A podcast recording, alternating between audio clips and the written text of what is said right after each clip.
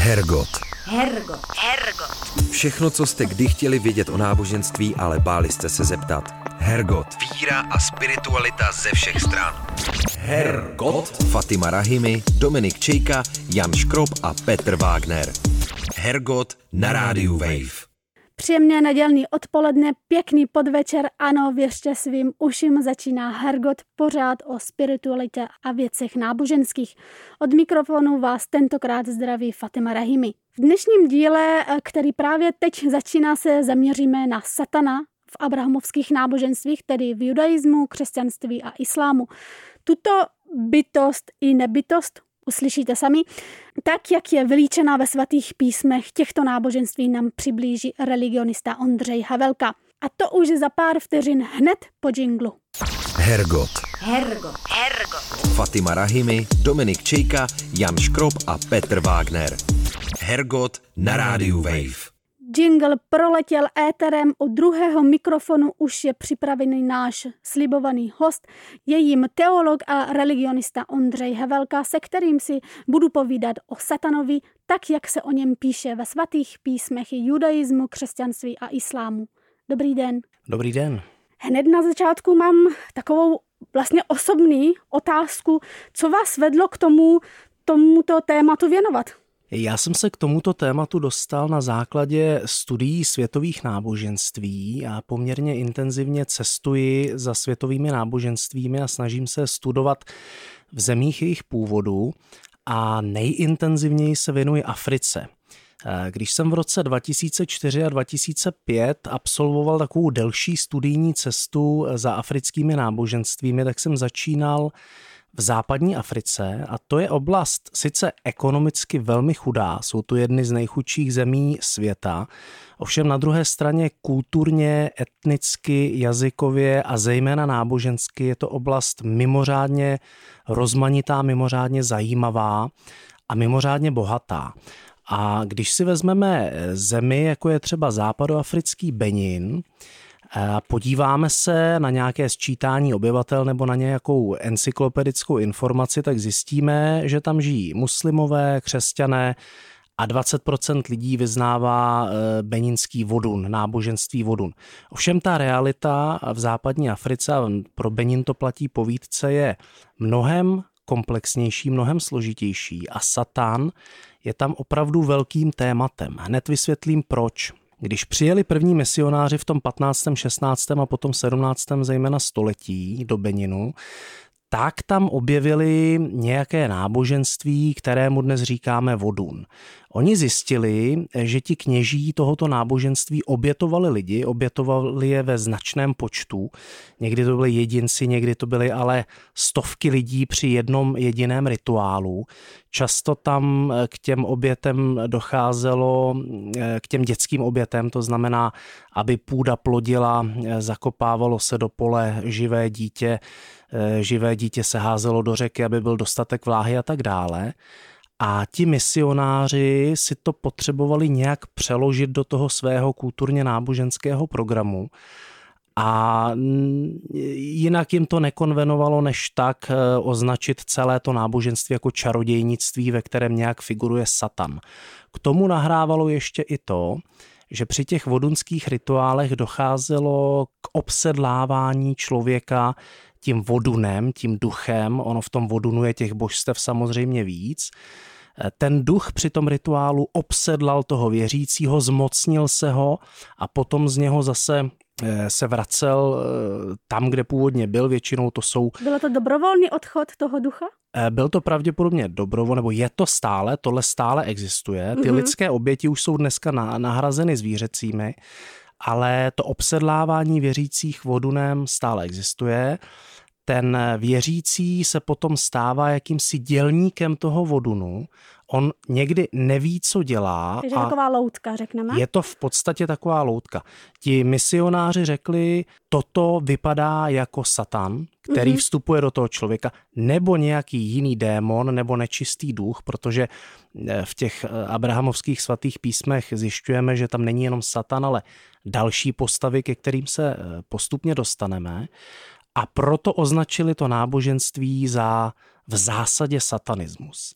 Uh-huh. Ale to není všechno. Potom máme v Beninu ještě čarodějnictví. Ano. A čarodějnictví funguje tak, že čaroděj vysílá zlého ducha. On to sám ten čaroděj ho nemusí nazývat jako satana.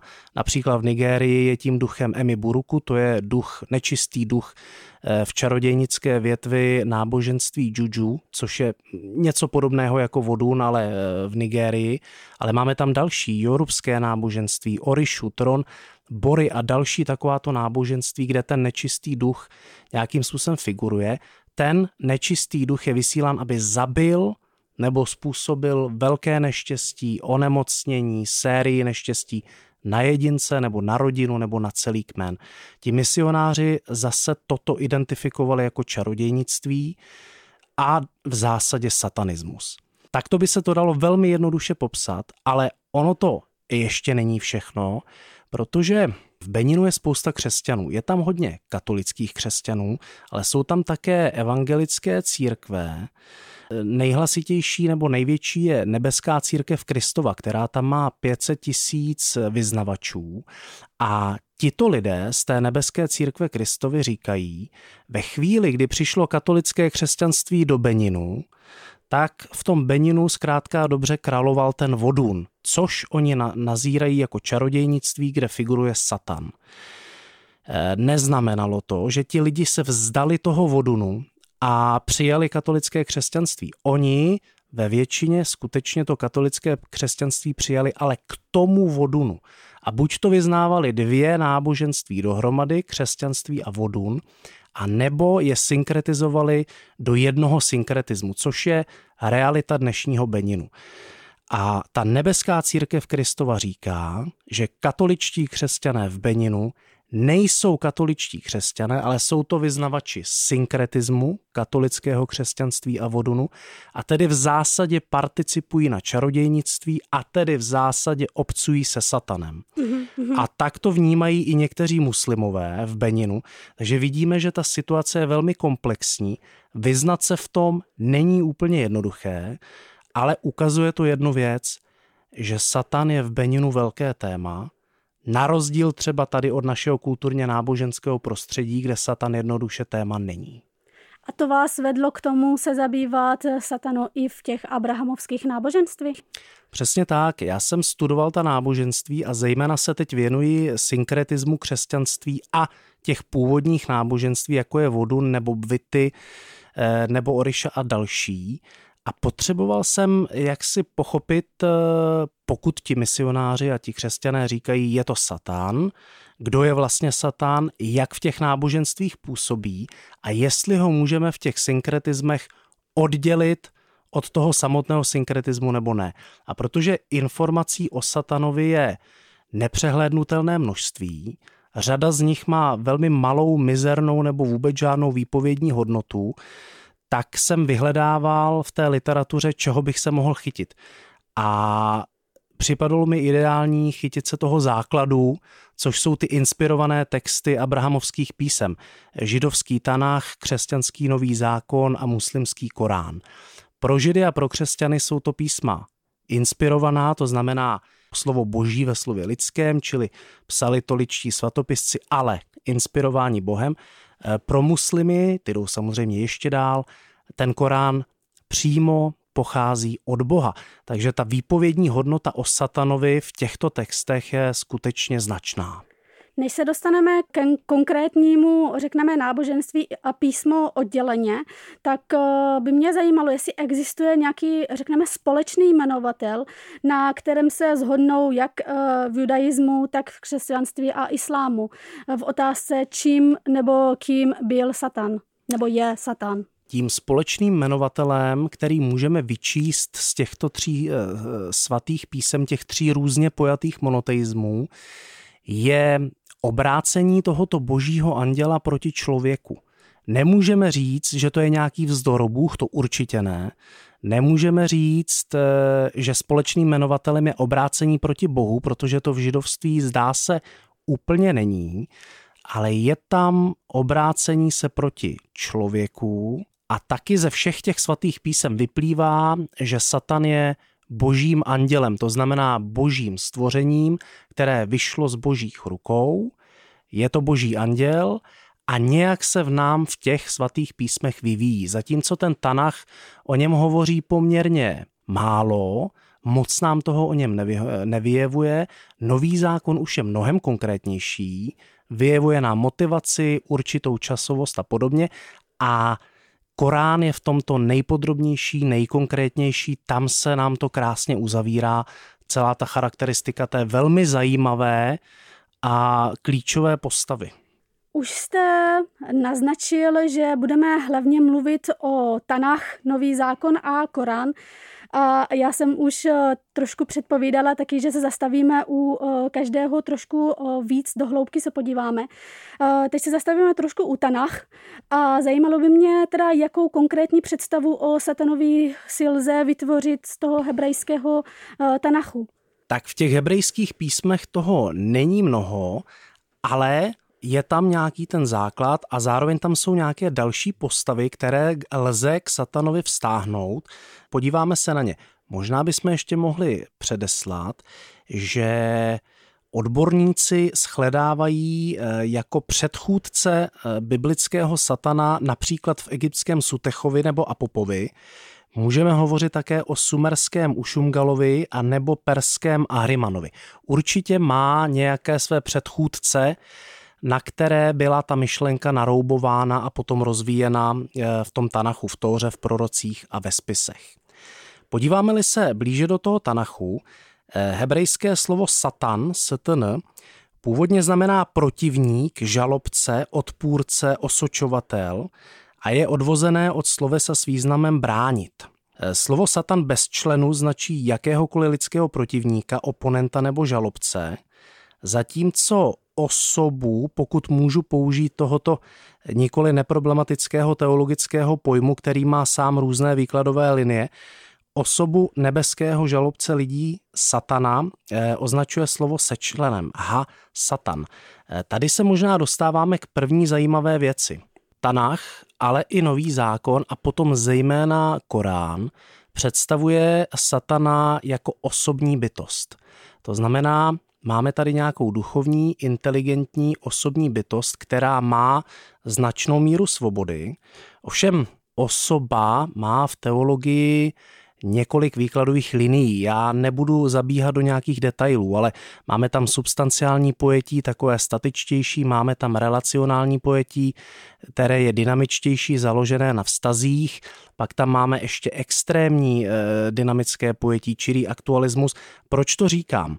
Protože teologové hovoří o tom, že každá osoba stvořená Bohem je konstituována tím základním vztahem mezi Bohem a tou osobou. Hovoříme teď o lidské osobě. Mm-hmm. Ale u, to, u té andělské osoby satana, na to to můžeme samozřejmě analogicky vzla, vztáhnout také.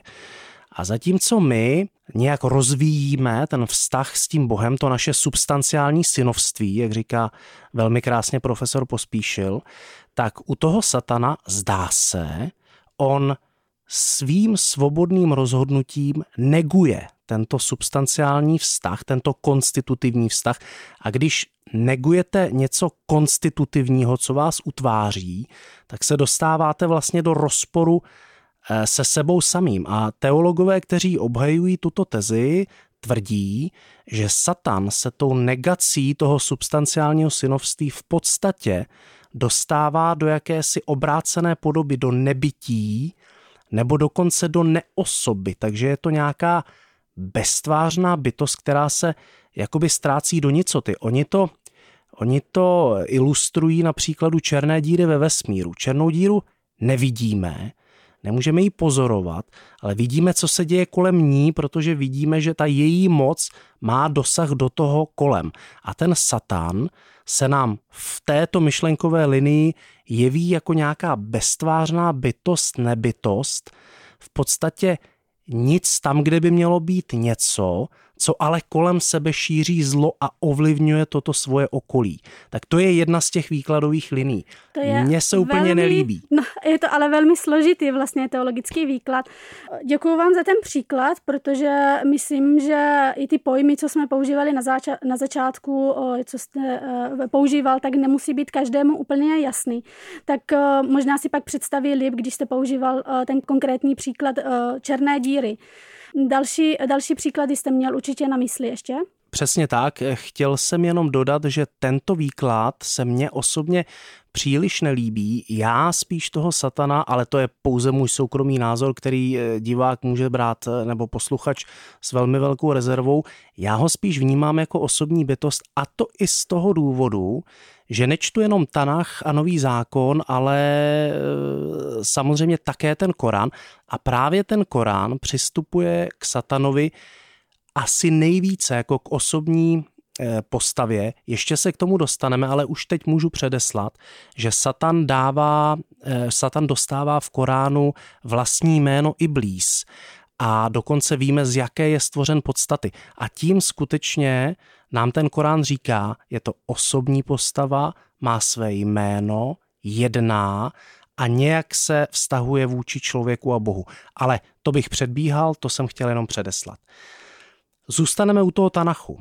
Eh, řečtina používá slova eh, diabolos, to znamená rozdělovač, pomlouvač, ten, který rozděluje, česky tedy ďábel a satanás, česky, jak už jsme řekli, Satan. A teď se podívejme, kde se v tom Tanachu, v té tóře, eh, prorocích a spisech se Satanem setkáváme. První výskyt je v knize Bamidbar, ve starozákonním dělení je to kniha numery a má to takovou zvláštní číselnou symboliku. Je to numery 2222, v překladu tedy čísla 2222. Co nám ten text o satanovi říká? Satan v tom textu vystupuje jako hospodinův anděl, jedná v božím zájmu a to proti subjektu, který vyvolal boží hněv.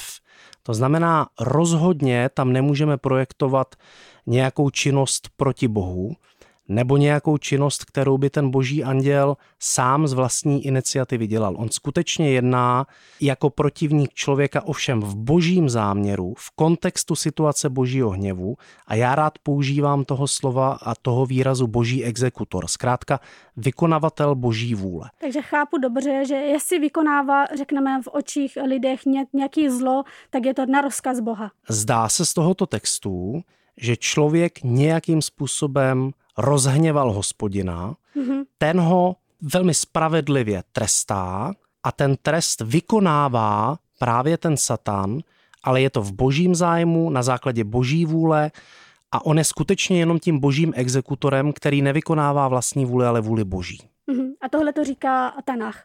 Ale počítám s tím, že v tom novém zákoně se to posouvá dál nějak. Určitě se to posouvá dál. Toto říká kniha Numery, 22. kapitola, 22. verš. Podívejme se ještě, co dalšího se dozvídáme o eh, satanovi v Tanachu.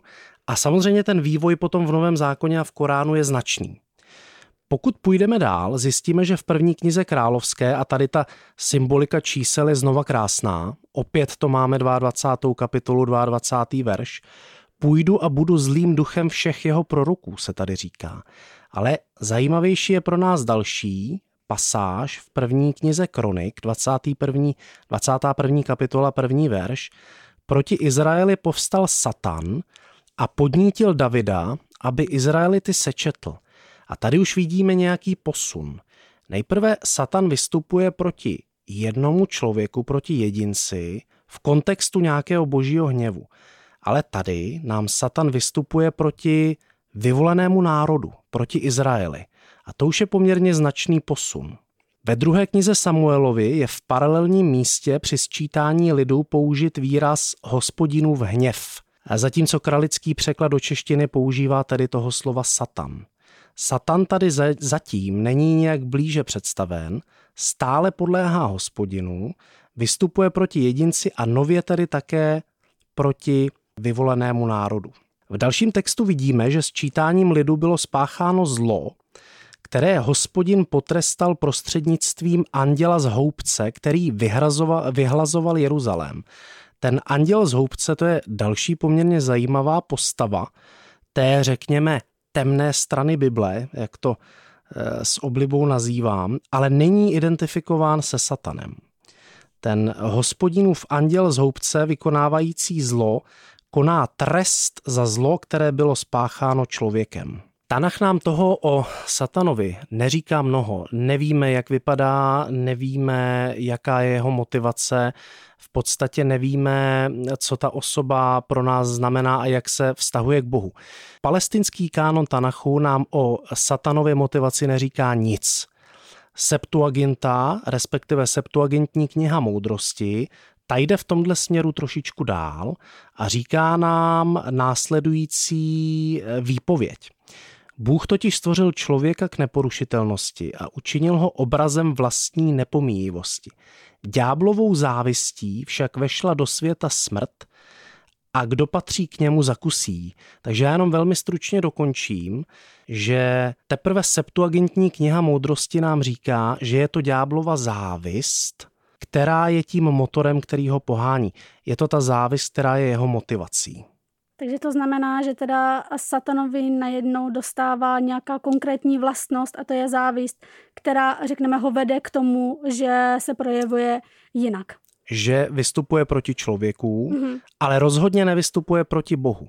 Eh, v Tanachu pak ještě máme spoustu démonů, běsů, zlých duchů a zhoubců, k těm se tady nemůžeme ke všem rozhodně dostat, ale možná bych ještě zmínil jednu zajímavou postavu a to je Liviátan, Eh, Liviatan je jedna z okrajových postav, která v Tanachu zaznívá. My víme z textu Starého zákona, že Bůh stvořil Liviátana. Eh, Liviátan znamená v té staré hebrejštině skroucený, stočený, v té moderní hebrejštině znamená velryba. Pravděpodobně měl předlohu v ugarickém bohu Lotanovi, který má také svoji řeku v Libanonu, ale to už bychom odbočili.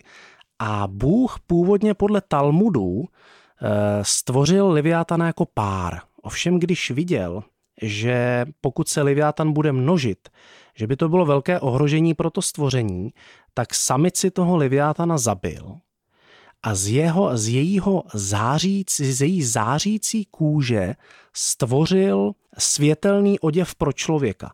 Tohle se dozve, dozvídáme v židovských komentářích k písmu v, tam, v Talmudu a zajímavé je, že ten Liviátan má nějakou zářivou kůži nebo je spojen s nějakou září. Dále eh, u těch židovských komentářů čteme, že Bůh tu samici Liviátana uchovává pro eschatologickou hostinu spravedlivých a tam bude servírováno maso toho Liviátana. Někteří vykladači židovští zase říkají, že to není maso, ale je to ta záře toho Liviátana, která osvítí při té eschatologické hostině toho člověka mm-hmm. a dostane, dostane se mu toho eschatologického poznání. A teď to vztáhnu k tomu satanovi. My vidíme, že ten Liviátán je nějaká obluda, která se znázorňuje se sedmi hlavami, což potom uvidíme, že v Novém zákoně je eh, Satan znázorňován jako drak s deseti rohy a sedmi hlavami. Mm-hmm. A tento Liviátán září a osvětluje, osvětluje člověka. A v Tanachu vidíme, že Satan dostává překvapivé e, satanské tituly. Jednak je to boží syn. On je představen jako boží syn, to je obrovský titul, zejména proto, že v té novozákonní christologii Boží syn je jeden z nejdůležitějších christologických titulů. A Satan tady má ten titul také. A dále je představován jako zářný nebo taky světlonož. To je Izajáš 14. kapitola 12. verš. Takže vidíme, že je to někdo, kdo září, je spojen se září a to se mi zdá vzhledem k tomu zářícímu Liviátanovi velmi zajímavé. A tím bychom asi mohli ukončit už ten Tanach a posunout se dál. Hergot. Hergot. Hergot. Fatima Rahimi, Dominik Čejka, Jan Škrob a Petr Wagner. Hergot na rádiu Wave. Pojďme se podívat ještě na nový zákon, protože, jak už jste říkal, v tom novém zákonu ještě satana dostává, řekneme, jako podrobnější podobu. Jak je to v novém zákonu? tak eh, v Novém zákonu je Satan představen eh, mnohem podrobněji. Je to v podstatě klíčový hráč. Eh, celý nový zákon má výpovědní hodnotu takovou, že Ježíš Kristus pro křesťany bohočlověk přichází na svět, aby svět spasil a aby zlomil moc satanovu. Nový zákon nám říká, že Satan má veškerou moc tohoto světa. Satan vládne nad smrtí, vládne nad člověkem, to znamená, ta jeho role je nesmírně klíčová. Už v podstatě v začátku vidíme, že Satan velmi mocně působí ve vztahu ke Kristu již při jeho vtělení. O tom se tedy dozvídáme až v závěrečné knize Nového zákona, kterou je Janova Apokalypsa. Ale do těch synoptických evangelií se Satan eh, vlamuje téměř okamžitě po různě pojatých úvodech. V Markově evangeliu to je hned v první kapitole, u ostatních synoptiků Lukáše a Matouše je to potom v nějakém širším úvodu. U Marka se dozvídáme, že Ježíš byl duchem vyveden na poušť, aby byl pokoušen od ďábla. A to je velmi zajímavá situace. Bůh, duch svatý, vyvádí Ježíše, o kterém křesťané věří, že je také člověk a také Bůh, to znamená bohočlověk, aby byl zkoušen od ďábla, od satana. Ten satan tam hraje poměrně velmi výraznou úlohu a každopádně je připraven na to, aby Ježíše sváděl z té cesty toho trpícího služebníka a nabízí cestu jinou. Ale ten Satan tady vystupuje jako velmi inteligentní osoba, která rozhodně nenabízí žádné zlo. Naopak, proměnit kamení v chleba není zlo. Eh, vysvobodit Izraele z područí Římanů také není zlo. A to všechno Satan nabízí. To znamená, on nabízí Ježíši to, co lidé ve skutečnosti chtějí, zdá se to jako dobro, ale je to jiná mesiářská linie, než ta, pro kterou Ježíš přichází. A v čem teda je, řekneme, ta zkouška? Těch zkoušek je několik. Důležité je, že Satan velmi inteligentně se táže Ježíše. Sily syn boží, učiň toto a toto. Potom tam jsou samozřejmě různé zkoušky. To není hmm. tak důležité, ale sily syn boží, učiň toto a potom říká, to všechno ti dám, pokud se mi budeš klanět. To znamená, ve starém zákoně, respektive v Tanachu, Satan nikdy nevystupuje proti Bohu. Vystupuje jenom proti člověku. Ovšem tady stojí před bohočlověkem Ježíšem Kristem a chce, aby se mu klaněl. To v Tanachu nebylo. V Tanachu nechtěl, aby se mu člověk klaněl. Tady najednou chce být uctíván jako Bůh, chce být adorován, divinizován, chce, aby mu člověk eh, jaksi vzdával bohopoctu a navíc on velmi pravděpodobně ví, kdo je Ježíš, proto se ho ptá, sily syn boží.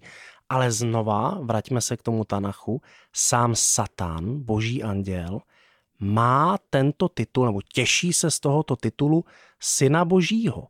Takže to je skutečně jako velmi velký hráč.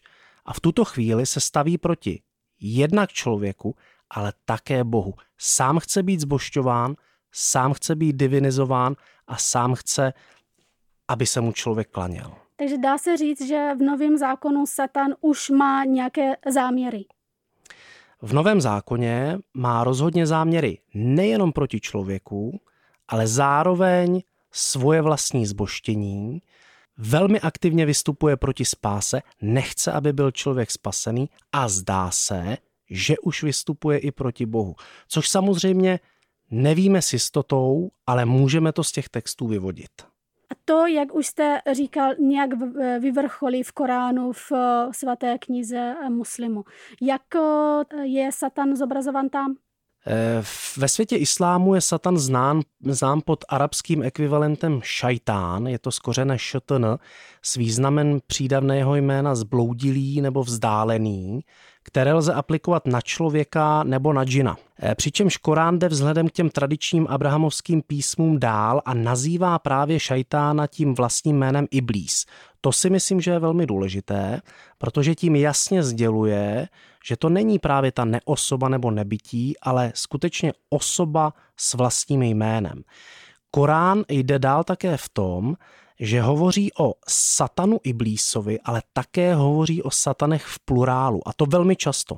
Těch míst v Koránu, eh, která hovoří o satanech nebo satanovi, nemohli bychom je vyjmenovat, protože jich je jednoduše příliš mnoho. Korán hovoří o tom, že jediný Bůh pobídl své anděly, včetně anděla Iblíse, aby se sklonili před stvořeným člověkem Adamem. Z toho můžeme usoudit, že ti andělé jsou také bohem stvoření, byli rozhodně stvoření před tím člověkem a z celé té výpovědi Nového zákona a Koránu asi můžeme vyvodit, že i ty andělé jsou nějak časově omezení nebo uh, fungují v nějakém módu času. Jestli to je ten náš čas, jiný čas, to samozřejmě nevíme. Iblís, na rozdíl od ostatních andělů, na základě své hrdosti nesklonil se před tím Adamem a vzdoroval Bohu. Iblís to zdůvodnil tak, že se nebude klanět před tvorem učiněným z prachu země, protože on je vyšší existencí stvořenou ze žhnoucího ohně. Korán jde v tomto také dál a říká nám, že Iblís je ohnivá bytost, která má ohnivou podstatu stvořena ze žhnoucího ohně. Pokud by si to chtěli posluchači najít, je to 15. súra, 26. až 33. verš, ale těch súr, které se o tomto zmiňují, je mnoho. To znamená, zatímco ti ostatní andělé ohnuli ty své nemateriální hřbety, Iblís tak neučinil. Koránem představený Bůh za tuto neposlušnost vyhnal Iblíse z ráje a ten se zdal takzvaným káfirem, nevěřícím, odmítačem neboli popíračem který nadále touží svádět člověka na cestí, ale sám, a to je důležité, není zdrojem zla. Nicméně po vyhnání z ráje začal šajtán Iblís okamžitě jednat a zlákal první lidi Adama s Evou, aby pojedli ovoce ze zakázaného stromu. Toto je taky poměrně velký posun, protože Tanach a jeho pří, příběh z ráje hovoří o hadovi. V těch židovských spisech nikde není napsáno, že by to byl Satan, kdo byl tím rajským hadem. To znamená, eh, Tanach satana s rajským hadem nestotožňuje. Co se týče nového zákonu, nikde tam přímo nečteme, že Satan je ten pokušitel z knihy Geneze, že Satan je tím rajským eh, pokušitelem. Samozřejmě v poslední knize Nového zákona v Janově Apokalypse tam jsou takové mysteriózně pojaté narážky. Ten sedmihlavý drak, ten dávný had. Takže z toho už můžeme usoudit, že tam jakási identifikace je.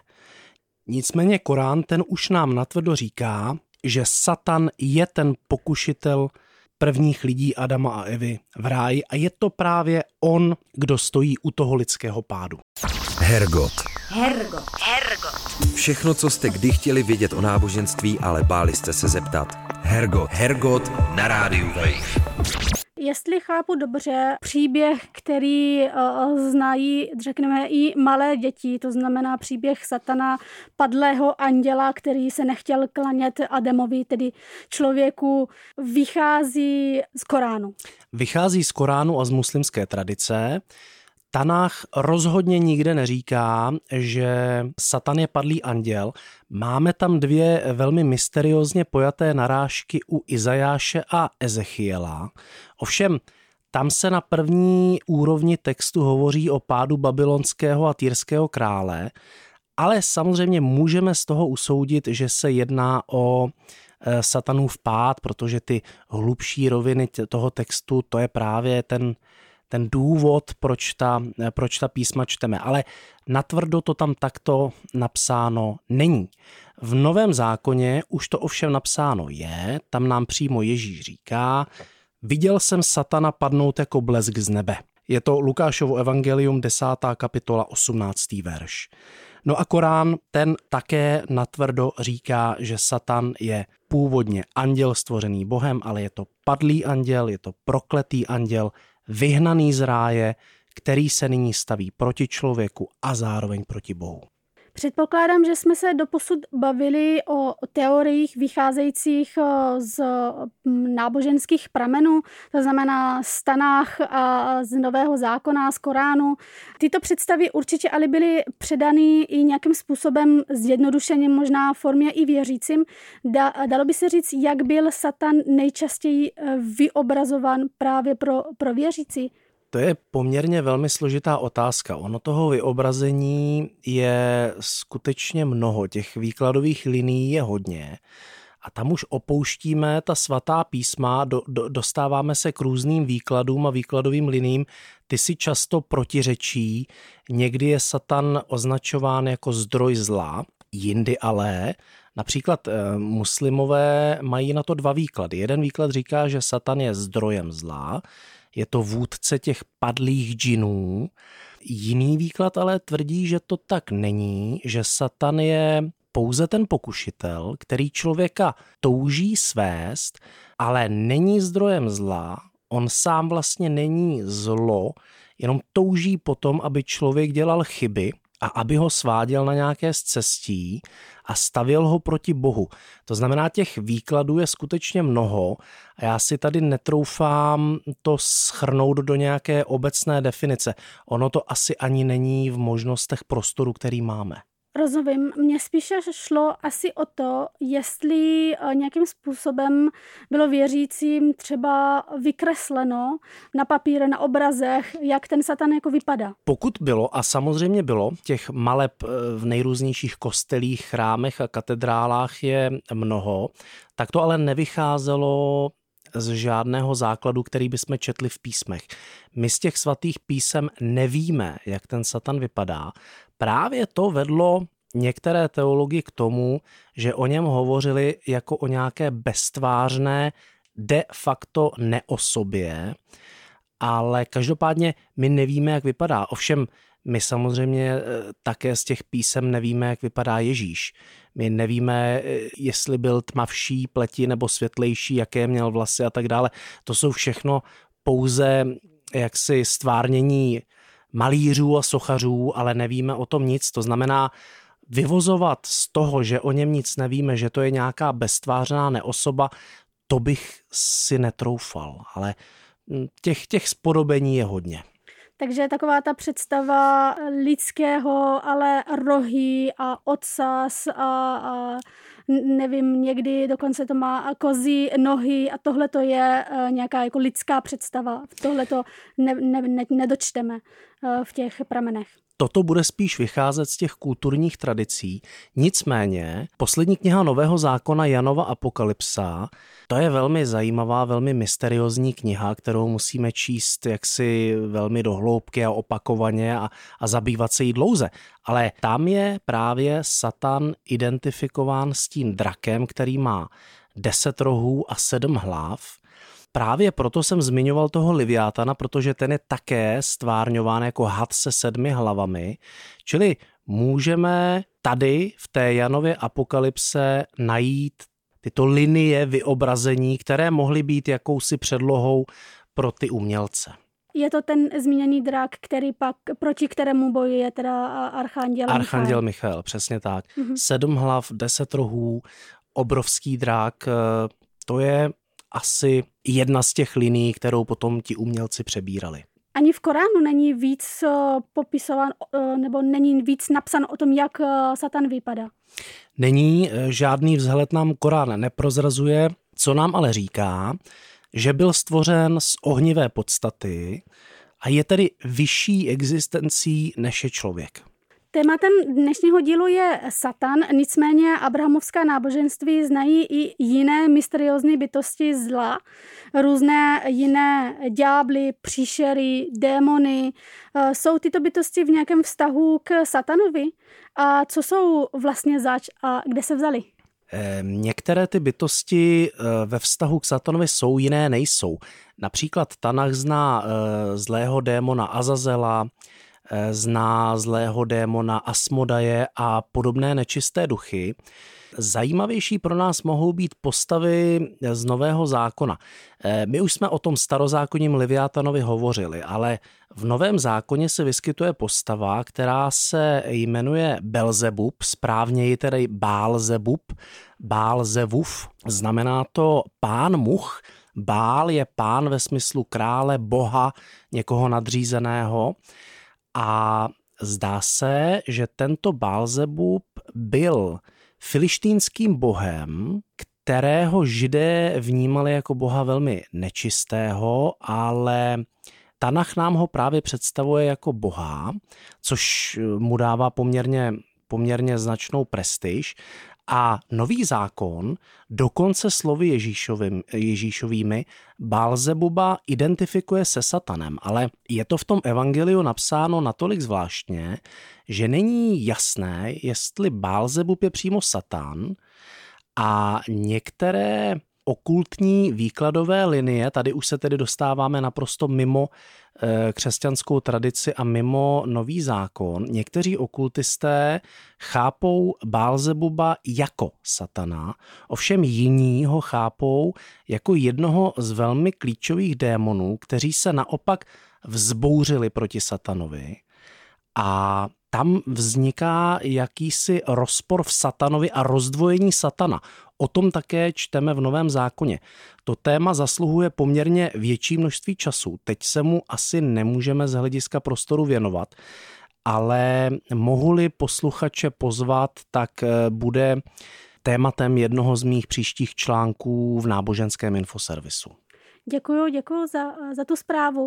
Já ještě chvíli u toho zůstanu. Mě by zajímalo, jestli v těch eh, náboženských pramenech, myslím Tanách, Nový zákon a Korán, dočteme, kde se tyto eh, síly zla eh, vzaly. Většinou se o tom nedočteme.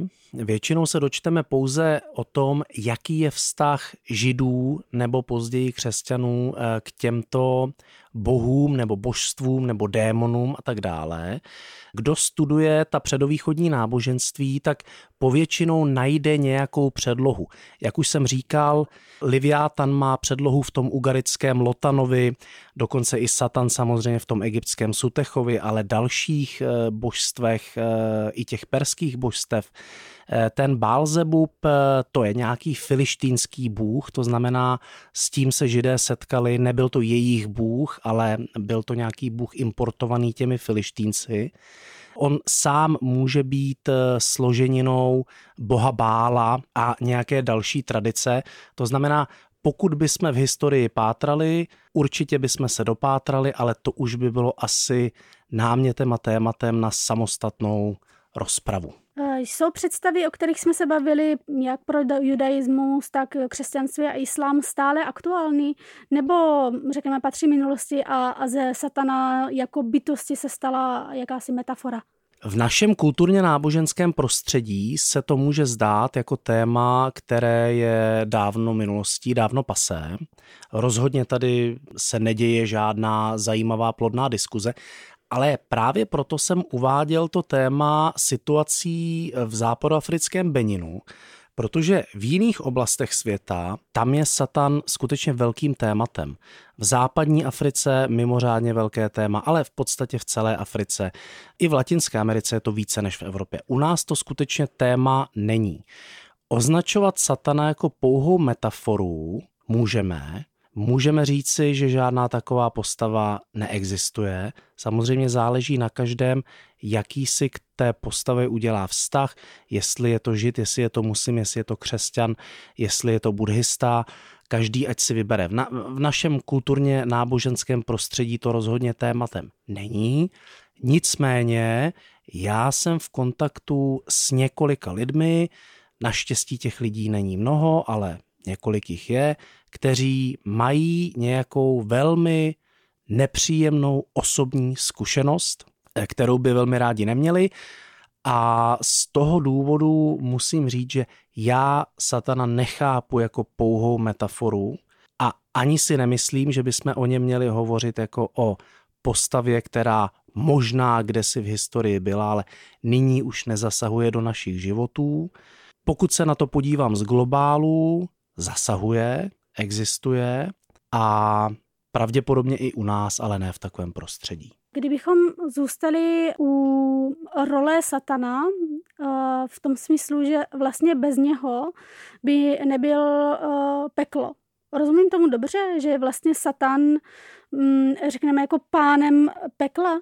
Myslím si, že takto to pravděpodobně není, ale nyní se rozhodně nacházíme na poli nějaké teologické spekulace. To znamená, mm-hmm. tady končím jako religionista, Rozumím. začínám jako teolog mm-hmm. a teologie říká, že nebe a peklo to jsou spíše obrazy pro to, kdy je člověk s Bohem v nebe znamená, že člověk je s Bohem, má nějaké vizio beatifika, nazírá tu boží podstatu, tu boží krásu a je v nějaké blaženosti.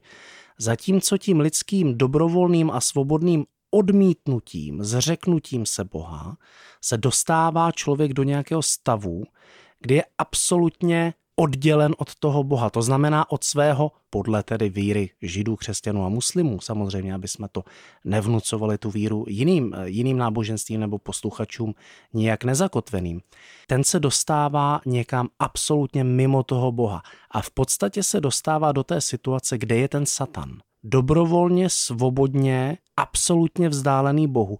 Tím se ale dostává do té kontradikce sám se sebou a to je to peklo. Aspoň to je jedna z výkladových teologických liní. Ono těch výkladových liní je samozřejmě více. Nemáme prostor, aby jsme tady představili všechny, ale toto je jedna z nich. To znamená, Satan nevytvořil peklo, Satan pravděpodobně je v tom stavu, který můžeme přirovnat k tomu pekelnému stavu, v tom stavu odloučení, absolutního odloučení od Boha. A zdá se, podle dalších výkladových teologických liní, že zatímco člověk má nějakou naději, že se znovu s tím Bohem spojí, tak u toho anděla, u toho anděla satana je to pravděpodobně rozhodnutí konečné a nezvratné. Přijde mi to jako dobrý konec. Já vám děkuji za návštěvu, děkuji za čas a, a snad se uvidíme příště někdy. Moc krát děkuji za pozvání a zdravím všechny posluchače a přeji krásnou neděli. Naschledanou. Naschledanou. Hergot. Hergot. Hergot. Všechno, co jste kdy chtěli vědět o náboženství, ale báli jste se zeptat. Hergot. Hergot na rádiu Wave. To byl teolog a religionista Ondřej Havelka pro Hergot na rádiu Wave. Spolu jsme se bavili o satanovi a jeho zobrazování ve svatých písmech abrahamovských náboženství, tedy judaismu, křesťanství a islámu.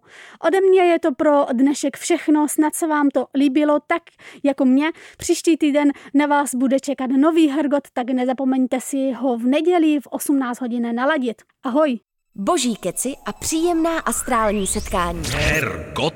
Poslouchejte podcast pořadu Hergot kdykoliv a kdekoliv. Více na wave.cz lomeno podcasty.